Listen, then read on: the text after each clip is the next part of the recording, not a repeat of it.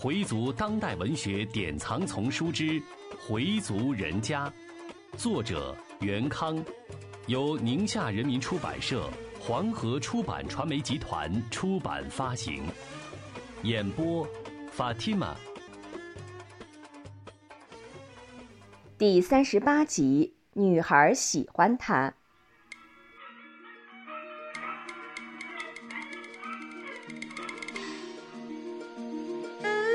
佩南到单位时，其他人还没有来。他把窗户打开，换换空气，然后再打开空调，屋里一下凉爽了很多。半个小时后，一个穿着打扮很时髦、模样也很招人喜欢的女孩推门进来了。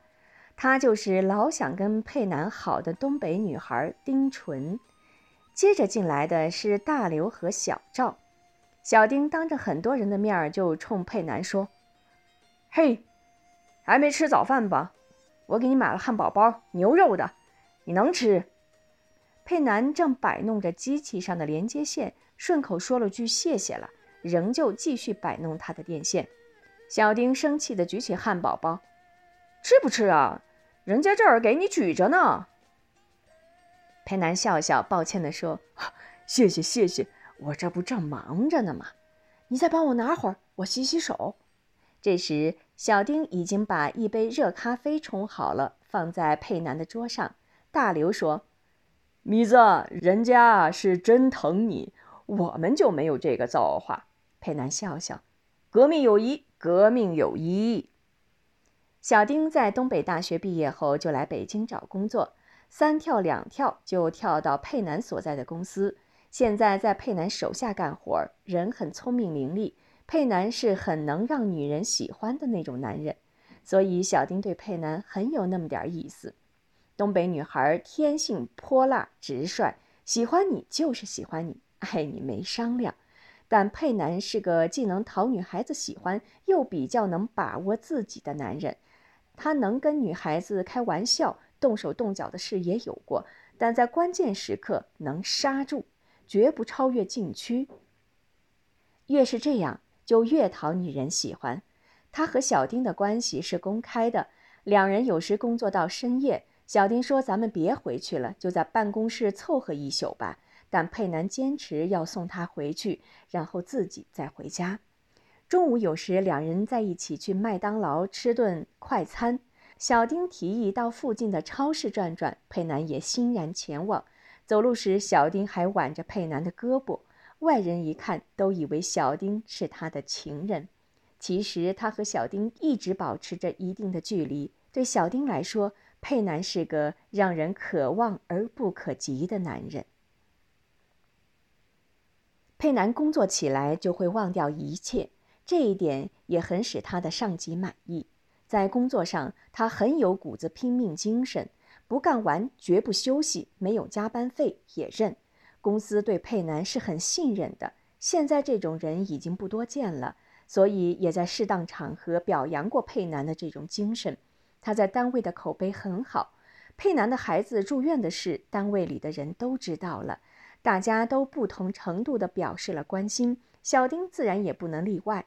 他还提出和佩南一起去医院看护学开，被佩南拒绝：“你一去就乱透了，本来没有的事儿也会有了。”小丁是真想帮助佩南。快下班时，小丁提出要让他一起去吃饭，不要让你妻子买点心了，总吃甜食会发胖的。佩南同意了。下了班，他们到一家不大的清真饭馆，小丁要了几个菜，千方百计想让佩南吃好。他说：“今天我来买单。”佩南说：“老让你买单不合适吧？我一个男人，什么男人女人的？”我一个人吃饱了，全家都不饿。你现在可正是用钱的时候。佩南很为感动，他没再说什么，闷头吃着。你用钱不啊？我带着呢。说着，小丁把包拉开，准备掏钱。佩南忙把他的手攥住：“别，我不用，真的不用。要用，我一定跟你说。”他从小丁的眼神里看出他是真心的。佩南曾多次这样想过：假如自己没结婚或跟何晶离了，就一定找小丁做自己的妻子。他的这种想法曾经对小丁表白过。那一次，他到处给客户指导安装调试音响。下班了，饭还没吃，小丁就一直等着，等到佩南回来，他们才一起去吃饭。吃完饭，小丁又约他去跳舞。在舞池里，他们跳着慢四，小丁把脸就贴在佩南脸上，佩南紧紧地搂着他，一直到曲子终了。佩南向小丁表露了自己的心境。小丁说。我不会破坏你们的家庭。你妻子很不错。我只是喜欢你，爱你。说着，主动亲吻着佩南。佩南说：“你也不小了，应该找个比我更好的了。”小丁说：“起码现在，我还没有这个想法。”小丁几次想和佩南发生关系，佩南都婉言谢绝了。佩南，我真的想要你。我看还是别跨越这条线比较好。你害怕我会缠上你不放？不是不是，我不想伤害你，真的。他吻了小丁一下。小丁的双臂紧紧地搂住他的脖子，佩南感到一阵冲动。这时，他要了他也是顺理成章的事，但佩南还是克制住了。他觉得那样对不住妻子。吃完饭，佩南急急忙忙去了医院。到了医院，他问了问情况，就让何晶回去，自己陪着学开在院子里散步。学开就在院子里继续给爸爸讲右素福的故事。学开讲得很生动，一直讲到天黑，他们才回病房。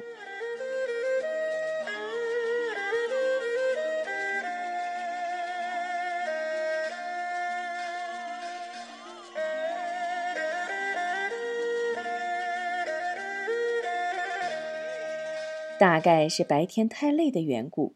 佩南这一晚居然在医院睡着了。他梦见自己来到一个大院里，里面非常空旷，像外地的一个什么地方。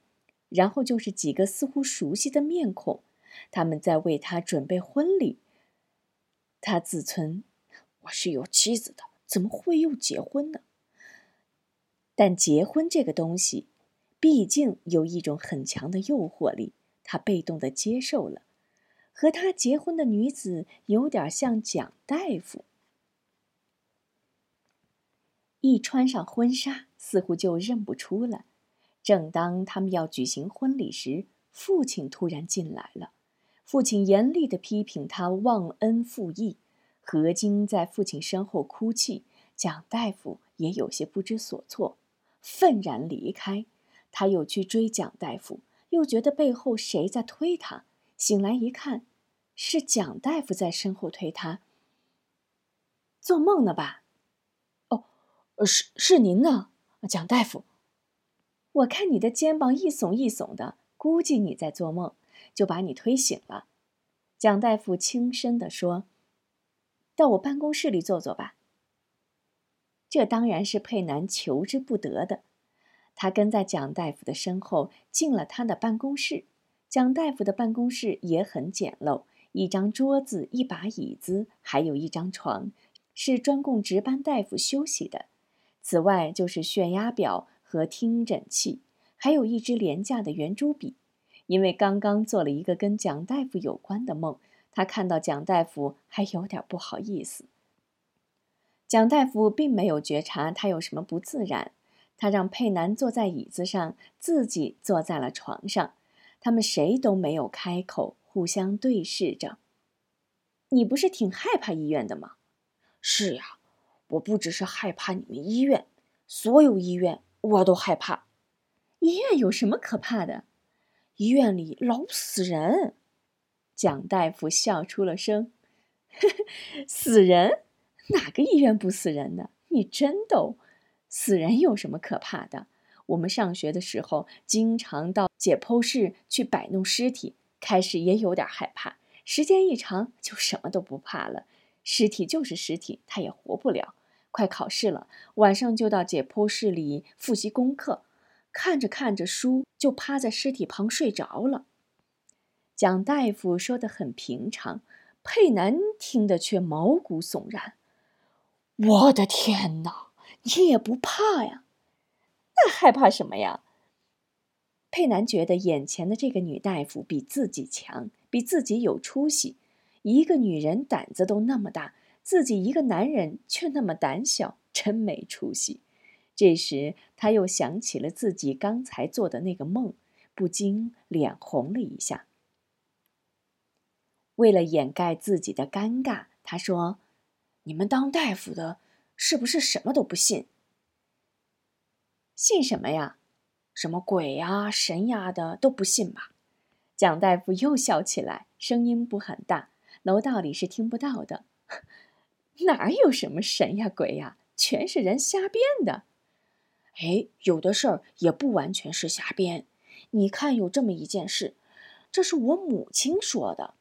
我母亲小的时候，他们邻居死了一个老太太，棺材就停在院子里。那天下午，他们家的一个小孙女儿突然闹起来，说话声音也变了。她指着爷爷的鼻子嚷道：“你这个老东西，我活着的时候要吃豆面糕，你出去转了一个圈就回来了。”说没有卖的，骗我。其实心里想的什么我都知道，你就是盼我快点死。大家一听，这不是二大妈的声音吗？但二大妈已经死了，可声音还是她的声音。大伙儿就说：“快给二大妈买豆面糕去！”老头就赶紧去买了，买回来供到棺材前，那个孩子也不闹了。瞎编的吧？怎么是瞎编的呀？这是我妈亲身经历的事儿。那个小女孩比我妈小一岁，现在还活着呢。是吗？蒋大夫半信半疑。我再给你说一个，也是真事儿。这是跟我一起工作的女孩说的。他们家在东北的一个农村，一九五八年大跃进破除迷信。他们村儿把庙给拆了，佛像也给毁了。等过了几年，大概是困难时期吧。他们村东头住着一家人，老头死得早，老太太还硬朗，家里有儿子、女儿、孙子十来口人。有一天，老太太摘完棉花回来，半路上就不对劲儿了，身子晃起来，嘴里说着：“我回来了，我回来了。”一溜歪斜的回了家。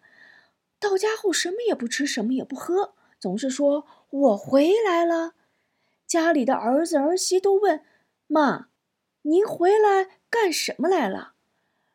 老太太一翻脸：“谁是你妈？我不是你妈，我就是什么什么佛。我回来是给你们看病来的。”然后儿子媳妇儿就问：“您会看病呀？那您都能看什么病呀？”老太太说。什么病都能治，头疼脑热的，身上长疮的，我都能治。家里人不相信，就把一个正患感冒的人给拉来，让老太太给看。老太太一看就好了，接着又让他看一个常年咳嗽的，也给治好了。这一来，老太太的名声就给传开了，附近的人都找她看病，病给治好了，人家就给她钱表示感谢。有一天夜里。老太太睡着觉，突然就闹起来了，说着：“我让你给人家看病，没让你收钱，你怎么那么财迷呀？让你收人钱，让你收人钱，让你收人钱。”说一句，抽自己一个嘴巴。家里人都被吵醒了，大家一看老太太在抽自己嘴巴，就上去拉她，拉也拉不动，怎么拉也拉不住。第二天一看啊。老太太的脸都肿了。从此，老太太再给人看病就不收钱了，老给大家白看病，人家也觉得过意不去，就买了好酒和点心送给老太太。酒和点心送的太多了，家里都放不下了，就卖给了附近的一个小卖部。当天夜里，老太太又闹腾起来了，一边说一边抽自己嘴巴。不让你收人家钱，你又收人家东西，这不跟收人钱一样吗？又折腾了大半夜，第二天把钱都退给了小卖部，这才踏实。那后来呢？蒋大夫问。后来就不看病了呗。其实佩南也不知道后来的事情怎么样了。净瞎编你。蒋大夫说：“回族人家，作者袁康，演播法蒂玛。”